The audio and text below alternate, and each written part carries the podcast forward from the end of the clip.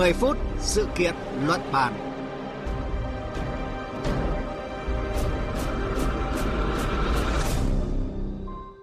Thưa quý vị và các bạn, khu vực đồng tiền chung châu Âu Eurozone đã tăng trưởng nhẹ trong quý 2, kết thúc chuỗi tăng trưởng âm. Tỷ lệ lạm phát của khu vực trong tháng 7 cũng đã giảm nhẹ so với tháng 6. Đây là những thông tin rất đáng chú ý trong báo cáo dữ liệu kinh tế mà cơ quan thống kê châu Âu Eurostat vừa công bố hôm 31 tháng 7. Những dữ liệu này được cho là có ý nghĩa quan trọng đối với chính sách điều hành lãi suất của Ngân hàng Trung ương châu Âu trong thời gian tới, nhất là trong bối cảnh đang có nhiều đồn đoán về việc cơ quan này có thể dừng tăng lãi suất khi lãi suất hiện tại của châu lục đang neo ở mức cao nhất trong vòng 23 năm. Chương trình 10 phút sự kiện luận bàn hôm nay với sự tham gia của phóng viên Anh Tuấn, thường trú Đài nói Việt Nam theo dõi khu vực châu Âu sẽ giúp chúng ta hiểu rõ hơn về chính sách tiền tệ của châu Âu hiện nay.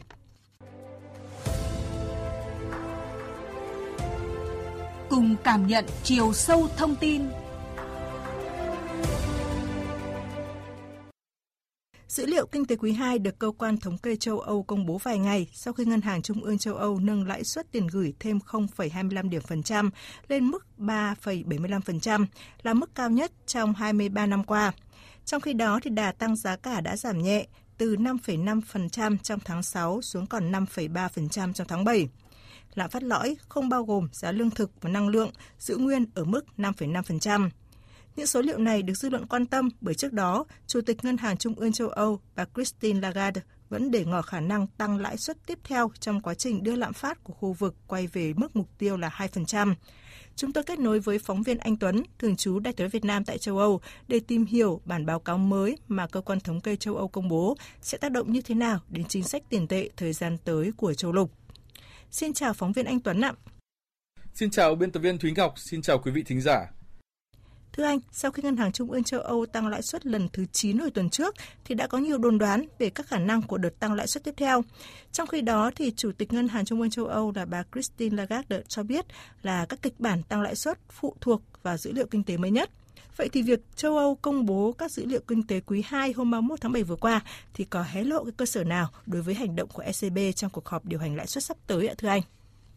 Để có thể dự đoán được hành động sắp tới của Ngân hàng Trung ương châu Âu, trước hết chúng ta cần phải hiểu rõ tại sao cơ quan tài chính này lại liên tục tăng lãi suất trong thời gian vừa qua. Về định nghĩa, Ngân hàng Trung ương châu Âu là ngân hàng được thành lập để giám sát chính sách tiền tệ tại các quốc gia thuộc cộng đồng châu Âu. Và để duy trì sự ổn định giá cả trong khu vực đồng euro, cơ quan tài chính này có thể điều chỉnh các chính sách tiền tệ của khối, trong đó bao gồm cả lãi suất. Họ sẽ tăng lãi suất khi nhận thấy tỷ lệ lạm phát quá cao. Bằng cách tăng chi phí tiền tệ, Ngân hàng Trung ương châu Âu mong muốn ngăn cản các hoạt động vay mượn, tiêu dùng và lưu thông tiền tệ. Qua đó, cơ quan tài chính này có thể kiềm chế vòng xoáy lạm phát về giá cả. Và như chúng ta đã thấy, khi châu Âu chưa kịp phục hồi sau cuộc khủng hoảng y tế COVID-19 thì đã phải đối mặt với việc đứt gãy chuỗi cung ứng toàn cầu và cuộc khủng hoảng năng lượng liên quan đến cuộc xung đột Nga-Ukraine. Những lý do này đã khiến tỷ lệ lạm phát của châu Âu tăng mạnh trong thời gian vừa qua, cụ thể là đạt mức 8,8% vào tháng 7 năm 2022 và đỉnh điểm là 11,5% vào tháng 12 cùng năm. Việc đặt mức lạm phát báo động vào tháng 7 năm 2022 đã khiến toàn bộ ban lãnh đạo Ngân hàng Trung ương châu Âu phải ngồi lại với nhau và quyết tâm áp dụng chính sách thắt chặt tiền tệ, đó là liên tục tăng lãi suất. Và quả thật là chính sách này đã thành công khi hiện nay mức lạm phát của khu vực đồng euro đã giảm xuống mức 5,5% vào tháng 6 vừa qua và 5,3% vào tháng 7 năm 2023. Tuy nhiên, mức lạm phát này vẫn còn khá cao so với mục tiêu kiểm soát bằng hoặc dưới 2% của Ngân hàng Trung ương châu Âu. Theo dự báo của cơ quan thống kê châu Âu Eurostat, lạm phát trung bình của khu vực đồng euro sẽ tiếp cận mức 6,3% vào năm 2023, 3,4% vào năm 2024 và 2,3% vào năm 2025. Do đó, nhiều khả năng Ngân hàng Trung ương châu Âu sẽ tiếp tục để lãi suất ở mức cao trong một thời gian dài sắp tới.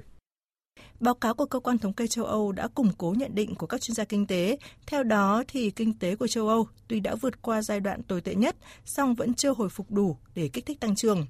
Cơ sở của các nhận định này đó là việc các số liệu kinh tế ở các nền kinh tế hàng đầu châu Âu đang có sự phát triển trái chiều. Trong khi GDP của Pháp đã tăng 0,5% và Tây Ban Nha tăng 0,4% so với quý một năm nay, thì số liệu tăng trưởng của Đức vẫn trì trệ trong khoảng thời gian từ tháng 4 đến tháng 6 năm 2023, trong khi lạm phát vẫn ở mức cao. Do vậy, giới quan sát lo ngại, tăng trưởng kinh tế của Đức có thể trở thành lực cản đối với nền kinh tế khu vực đồng tiền chung châu Âu trong năm nay.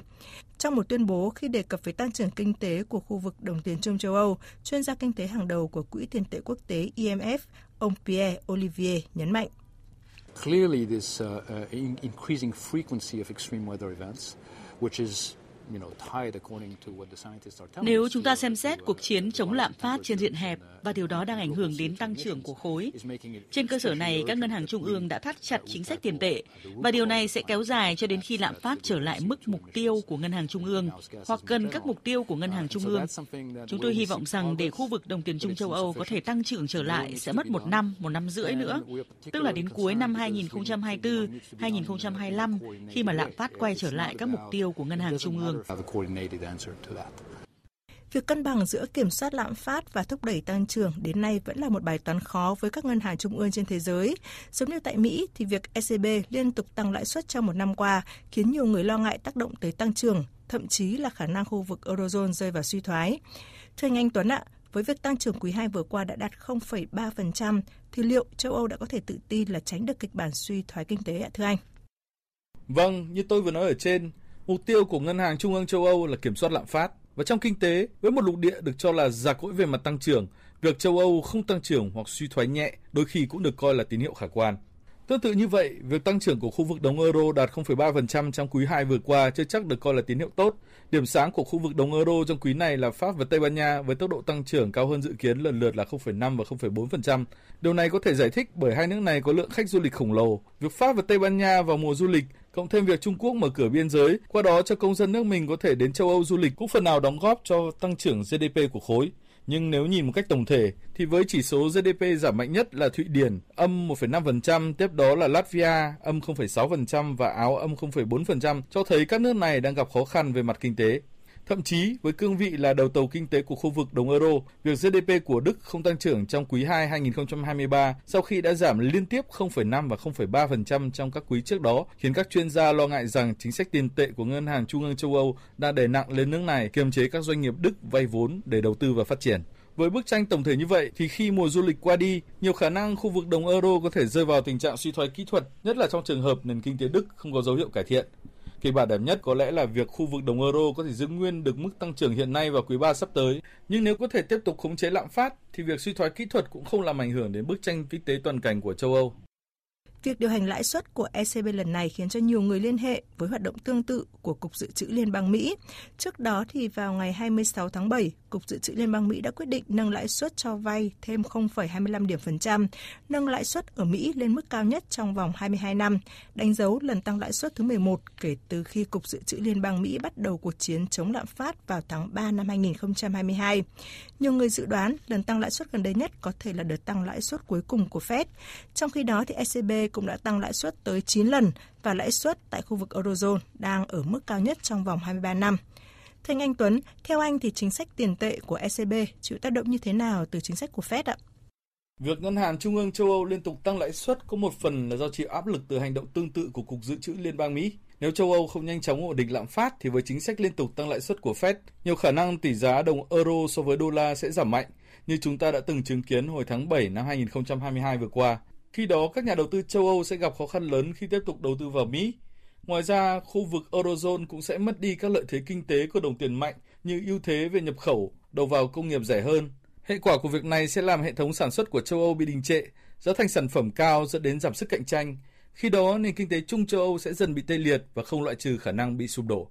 Tuy nhiên, việc Ngân hàng Trung ương châu Âu liên tục tăng lãi suất vẫn xuất phát từ mục đích chính là giảm lạm phát – qua đó tăng khả năng chống chịu của nền kinh tế chung châu Âu, nhất là trong bối cảnh hiện nay khi cuộc xung đột Nga-Ukraine đang có dấu hiệu leo thang hay nguy cơ về một cuộc khủng hoảng y tế toàn cầu vẫn đang hiện hữu. Việc sở hữu một nền kinh tế khỏe mạnh sẽ giúp châu Âu phản ứng tốt hơn trước những nguy cơ tiềm ẩn do biến động địa chính trị trong thời gian sắp tới. Cảm ơn phóng viên Anh Tuấn đã chia sẻ với chúng tôi những thông tin vừa rồi. Thưa quý vị và các bạn, Mỹ và châu Âu đều là những nền kinh tế lớn và có vai trò quan trọng đối với nền kinh tế toàn cầu. Bởi thế, những thông tin về tình hình tăng trưởng cũng như là chính sách tiền tệ của các khu vực kinh tế này được đặc biệt quan tâm.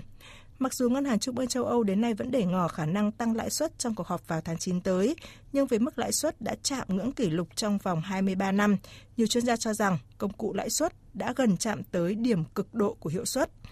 Chương trình 10 phút sự kiện luận bản hôm nay kết thúc tại đây. Cảm ơn quý vị và các bạn đã quan tâm theo dõi.